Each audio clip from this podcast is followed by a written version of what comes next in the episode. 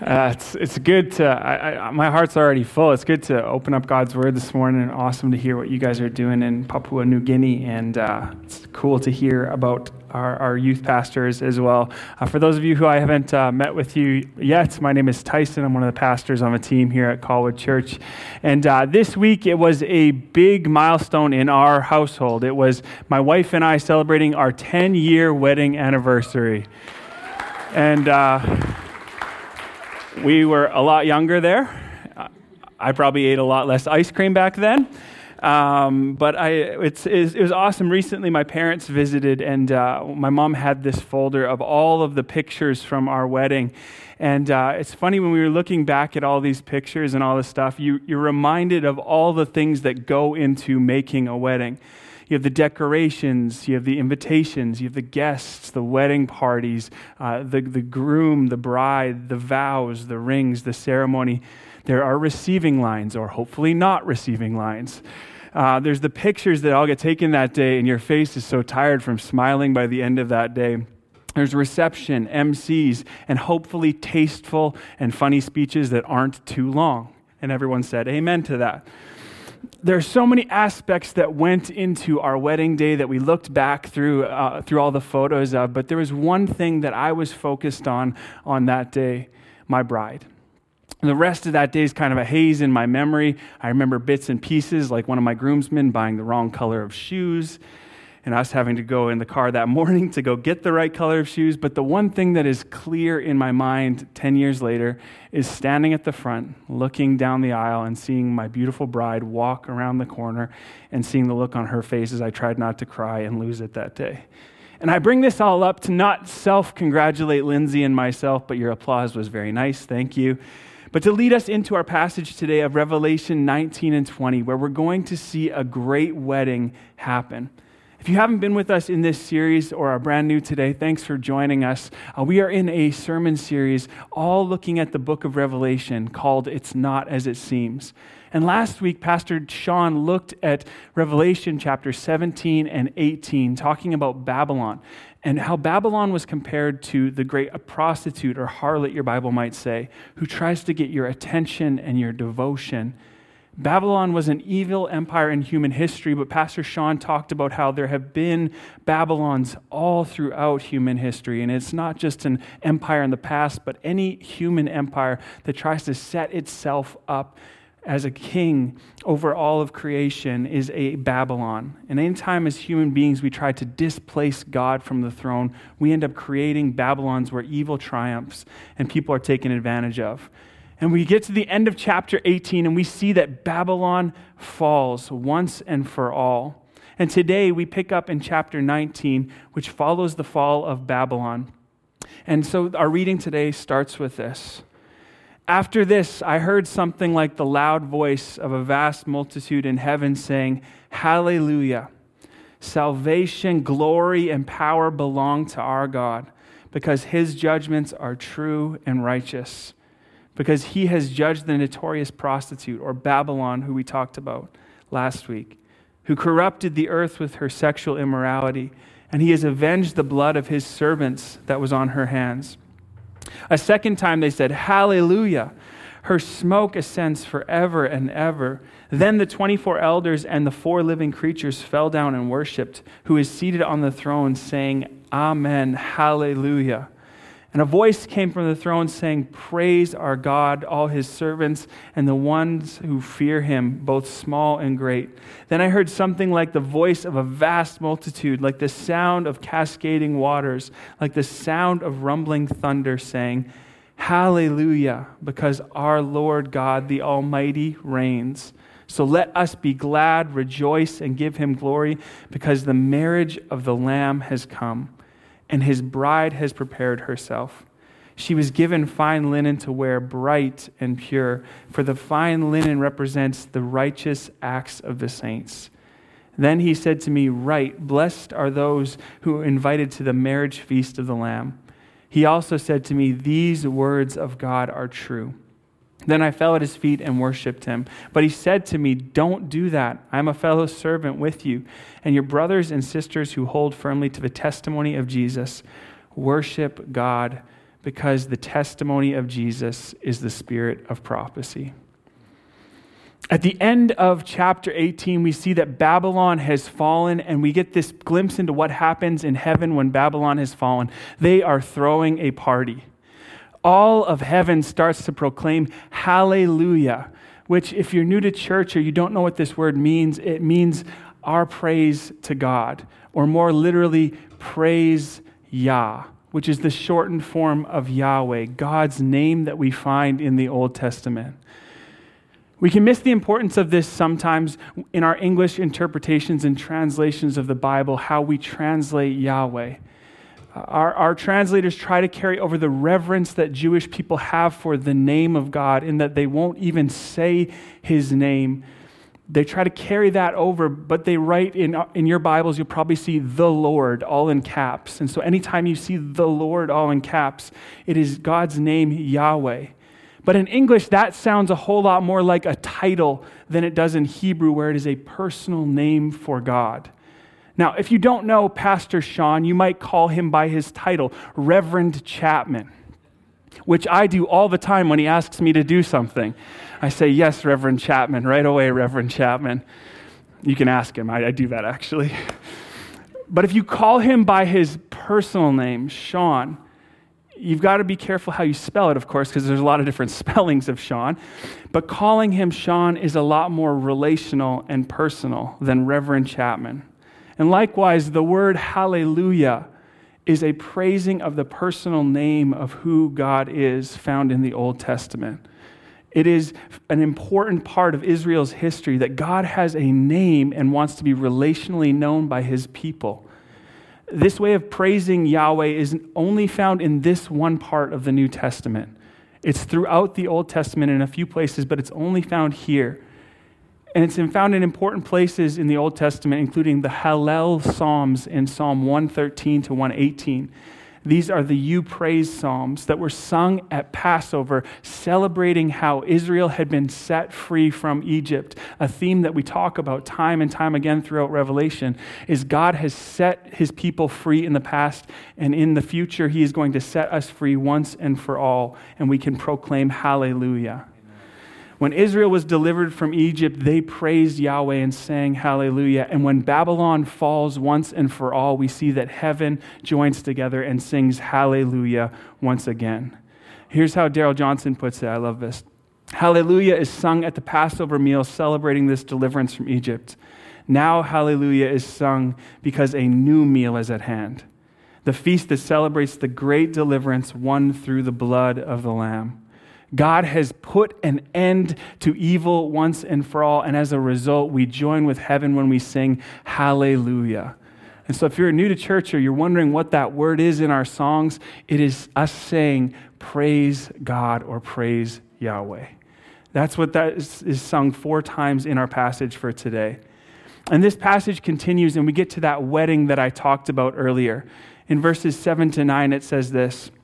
Let us be glad, rejoice, and give him glory because the marriage of the Lamb has come, and his bride has prepared herself. She was given fine linen to wear, bright and pure, for the fine linen represents the acts of the saints. Then he said to me, Right, blessed are those invited to the marriage feast of the Lamb. He also said to me, These words of God are true. This is where we started today with a bride and a groom only instead of it being me standing at the front, it is Jesus watching his bride come towards him, us, the church, and his people. Throughout Scripture, there are many ways that we are described as followers of Jesus. We are called disciples, and Jesus is our teacher or our rabbi. He is our king, and we are his servants. He is our Lord. He is our friend. And in this passage, we come to another way we are to understand Jesus, and that is as our groom, and we are his bride. This picture is woven all throughout Scripture that God is the groom and we are his bride. Isaiah 61:10 puts it this way: I will rejoice greatly in the Lord. My soul will exult my God, for he has clothed me with garments of salvation. He has wrapped me with a robe of righteousness, as a bridegroom decks himself with a garland, and as a bride adorns herself with jewels. We are the bride of Christ, and He is our groom. And there is so much meaning and packed into this that we need to look at this today. The first thing that it shows us is that God loves us deeply. Yes, God loves us absolutely as his disciples, but his love goes deeper than just friendship with you and I today. He loves us like a husband loves his bride and wants a close and intimate relationship with each one of us. Listen, I love my family, I love my friends, I love my son, I love every person who's a part of this Colwood Church family, but no one has my heart and my affection like my bride, Lindsay. From the beginning to the end, I love what Tim Keller says. We hear God continually saying in the Old Testament as well as the New, I want to relate to my people, but I don't want to relate merely as a king relates to subjects or as a shepherd relates to sheep. I want a relationship with you the way that a husband relates to a wife. I want a relationship with you that is permanent because you know marriage is still the most solemn and binding of all human contracts. I want a relationship that is comprehensive because marriage affects every part of life. And most of all, I want a relationship that intimate. Marriage is the only place where we are fully and absolutely vulnerable with another person in every area of our lives. In a healthy and whole marriage, we are physically, legally, emotionally, financially connected and vulnerable to another person. You are known as fully as you can be known by another person, and you love and care for that other person. And here, God is saying, whether you have experienced that on, in your time on this earth or not, that is the type of relationship I want with you. God wants to know you and be known by you. He is committed to you, and He is a faithful marriage partner who will not break His vows. And this leads me to the second thing that God being our groom shows us it shows us that we are secure. One of the primary needs that every human being has is to know that they are loved, to be known fully and understood and seen and yet loved. That is one of our primary needs as human beings. And when we don't have that, we are searching for that type of love in relationships, in our careers, in other places. And Jesus, being our husband, shows us that we do not have to operate from a place of searching for that love elsewhere, but that we operate from a place of being loved like that already. We can operate from a place of being faithfully loved by God. We don't have to search for that love in an earthly partner, in a, from a boss, from a parent, from a spouse, from a mentor, from a teacher, from whoever else you might be searching for that kind of love from. Instead, this picture shows us that you are secure. You are loved by the groom. And this is the beauty of God's grace for each and every one of us, church. He knows us, our faults, our warts, and all. And after 10 years of being married, Lindsay has seen all of mine, and she still chooses to love me. And God infinitely more for each one of us. God sees everything and still chooses to stay as near as a husband is to a wife. And this leads me to the third thing that this picture about groom and his bride teaches us about our relationship with God. This is why sin is such a big deal, because sin is adultery. When we talk about sin, sometimes we can just talk about it like it's messing up. We can talk about it like it's breaking a rule. But sin, in this context of being in a marriage relationship, is about loyalty to a partner. Sin is about giving our heart to someone else or loving someone or something else more than we love God. I want you to imagine for a moment the picture of a husband and wife, and they're married. But this husband, instead of spending evenings at his house, starts to spend nights at another woman's house. He starts to go on trips with this other woman. He starts to invest all of his time, his effort, and attention to this other woman until finally his wife confronts him and says, What are you doing? You're married to me. What's going on? And the husband responds to this wife and says, Well, you still have my name. We still have a joint bank account. We still share a house together. What, you, what more do you want? I'm still wearing my ring. And the wife, of course, would reply, But I don't have the most important thing your heart. Now, if we're going to get real for a second, don't we sometimes do this with God? We list off all the things that God still has from us. I still read my Bible. I've been baptized. I still pray. I still go to church weekly. I still serve in the church. But if you're being honest, you'd admit that someone or something else has your heart's attention, your passion. And if you were really honest and no one else was around, you would admit that you're living first for something other than God, whether it's a job or a career or someone else, a relationship, your family something has your time and your attention. I don't know what it might be for you. You could fill in the blank there. It might be a hobby or a cause that you give your time to. Your attention might be somewhere else, and your heart's affection might be somewhere else as well. And this is why last week, as Pastor Sean was talking about Babylon, the language that's used is that of a prostitute or harlot because it is trying to get our affection and our attention. It is not just trying to be overly graphic, it is trying to say it is appealing for your heart. That is what is going on here. That may sound har- harsh or a bit too dramatic, but it is all about our love and devotion. And in a similar fashion to that husband that we talked about just a moment ago, we might say to God, You've got our money, you've got our name, you've got lots of other stuff, but our heart's affection and attention might be somewhere else. Archbishop William Temple says uh, this is a good test. If you want to know who your God is, look and see what you do with your solitude. What he means by this is when you have a free moment, when you don't have any other responsibilities or anything else on the go, where does your mind and your heart drift to? What is the thing that your, your head drifts to when you can daydream about stuff?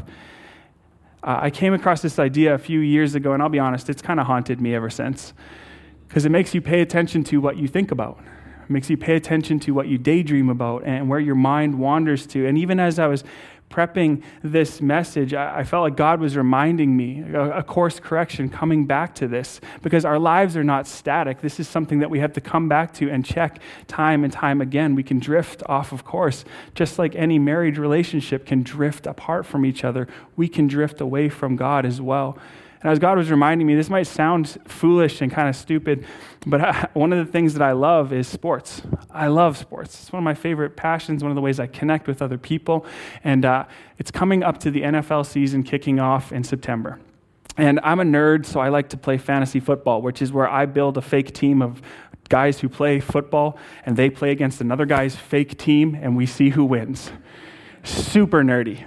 Um, but I can spend so much time researching the stats. I can figure out who do I need to pick with my first pick in this draft, who's going to be the best players for this year, who's going to be the best team, and I can spend hours and hours and hours of that time, and I can go, but I don't have time to pray today. Does anybody else have that problem at all? We can make excuses where maybe not with fantasy football, that'd be nerdy, so don't admit that today. But we can spend all of our time and all of our attention and all of our heart's affection running after something else. When God is saying, I'm right here, I am your spouse, you are cheating on me with that other thing, that other person. And if we don't view Jesus as our groom, but just as a king who is distant and far away, we can view sin as just breaking a rule. So, what is the big deal? But if I know something bothers my wife or grieves her heart, like leaving a sink full of dishes, hypothetically speaking, there is more weight to it because there's a relational connection there. And when God describes us as his bride, he is saying, I want a relationship with you. And that is why sin is not just about rules and regulations, it is about our relationship with God. And the question that we can ask ourselves today is have we allowed something, whether it's a career, a relationship, a hobby, a child, or something else, to take that top spot in our hearts and our attentions? Have we found ourselves in the arms of something that isn't our spouse, the groom?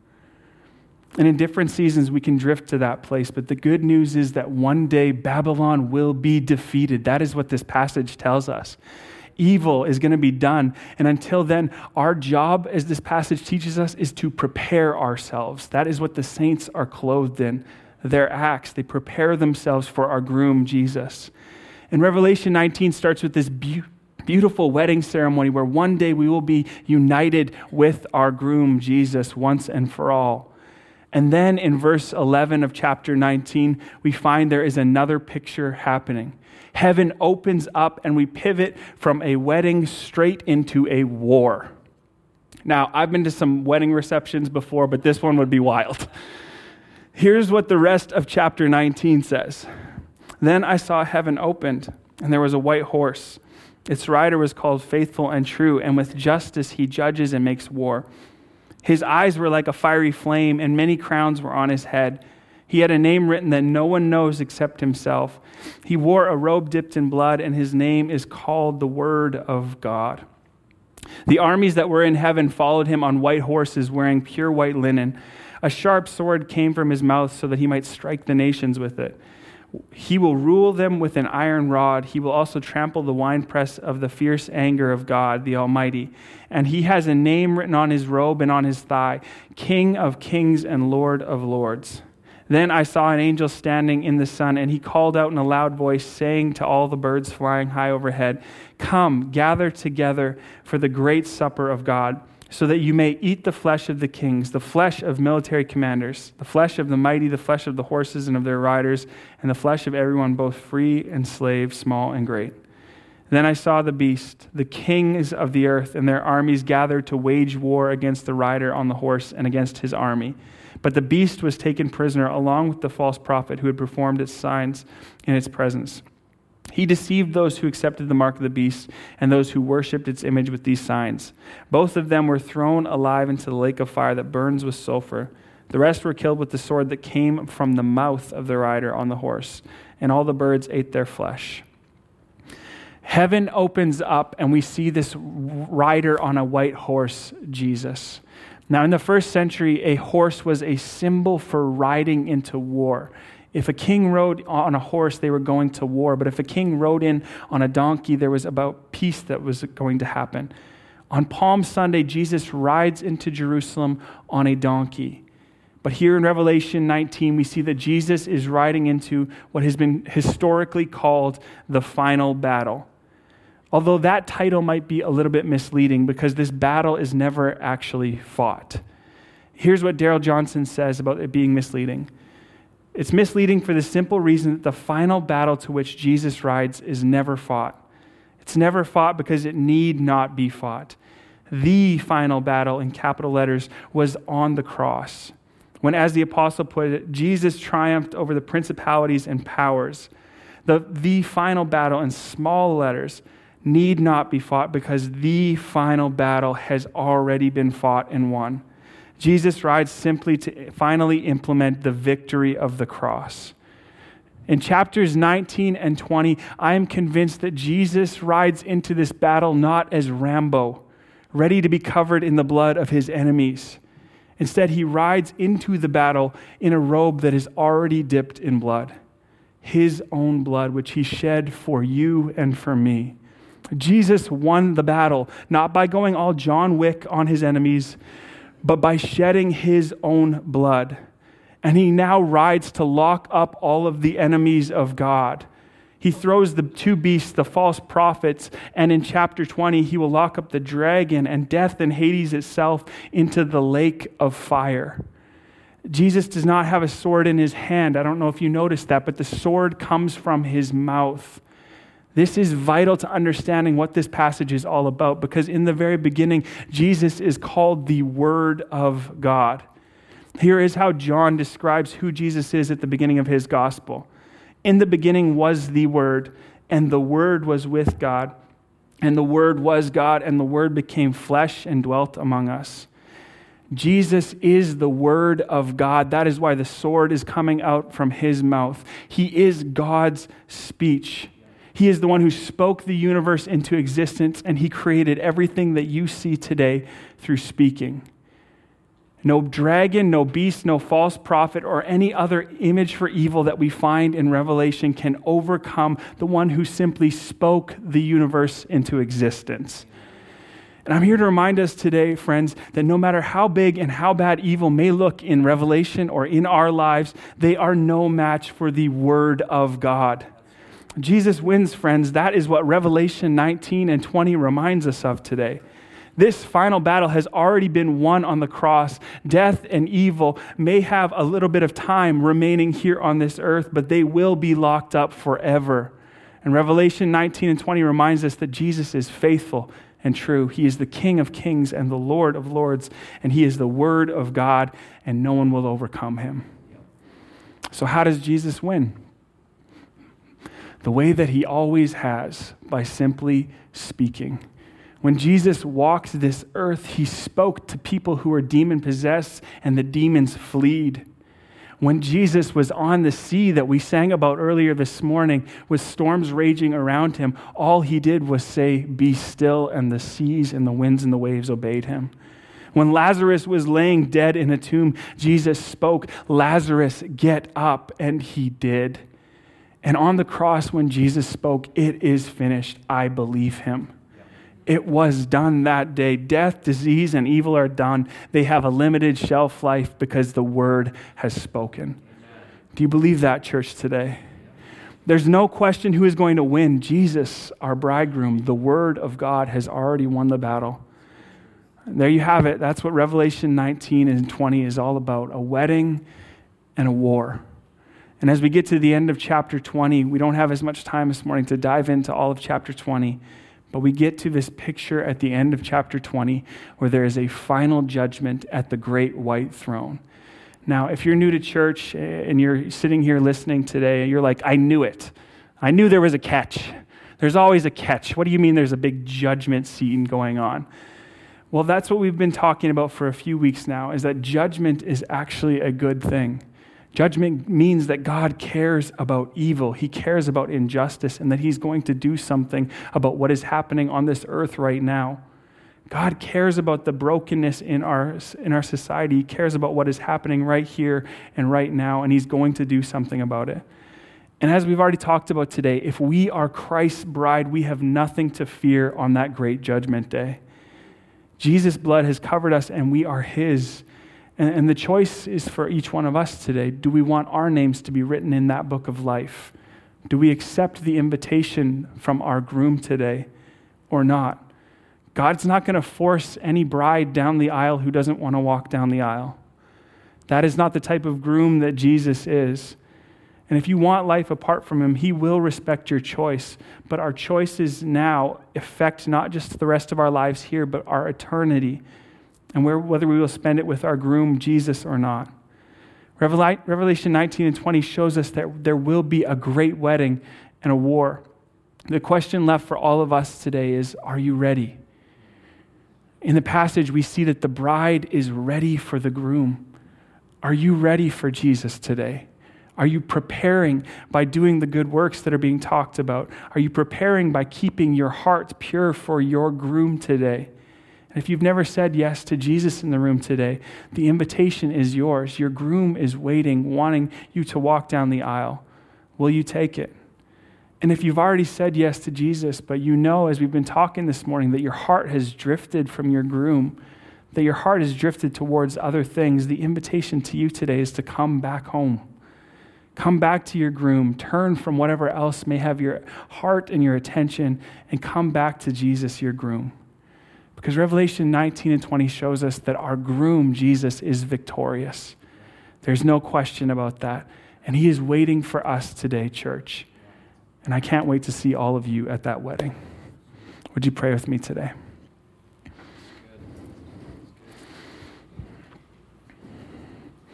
Jesus, we thank you that you are our groom. We thank you that you love us that deeply, that whether we have experienced uh, being married here on earth or not, you want to be that great and perfect spouse that we all long for and that we all seek, the one in whose arms we are secure, that we do not have to search for that kind of love because you have already given that love to us. And so today, may we rest in that fact. May we stop striving and searching for that love elsewhere, but may we rest and operate from the place of being loved by you. Jesus, you are the Word of God, and nothing can stand up to the one who spoke the universe into existence. May we be reminded of that fact today when we come up against evil, when we come up against mountains and winds and waves around us, that you are the God who can speak to that storm and to that evil and say, Stop. May we turn to you. Instead of carrying it around in our own anxieties and our own fears, may we turn to the one who can speak and make a change. We love you so much, Jesus, because you first loved us. And we thank you that you have out to us first as a groom waits for his bride. We love you, Lord, and we pray all these things in your name. Amen. Amen. Well, church, thank you so much for, for being with us today. We, uh, we're grateful that you took time out of your Sunday. And if, if that's, uh, that call to being ready to you today, uh, ready for Jesus, has hit, hit you or impacted you, and you want to find out more about what following Jesus is all about, I encourage you text the word life to 250 478 7113. And one of our pastors would love to be in touch with you, hear a little bit more of your story, and help you as you get started following Jesus. Um, Pastor Josh is in the Welcome Center this morning. He'd love to meet you if you're brand new. And uh, other than that, have an amazing week, and we will see you back here next week for church. All right, love you, church. Bye.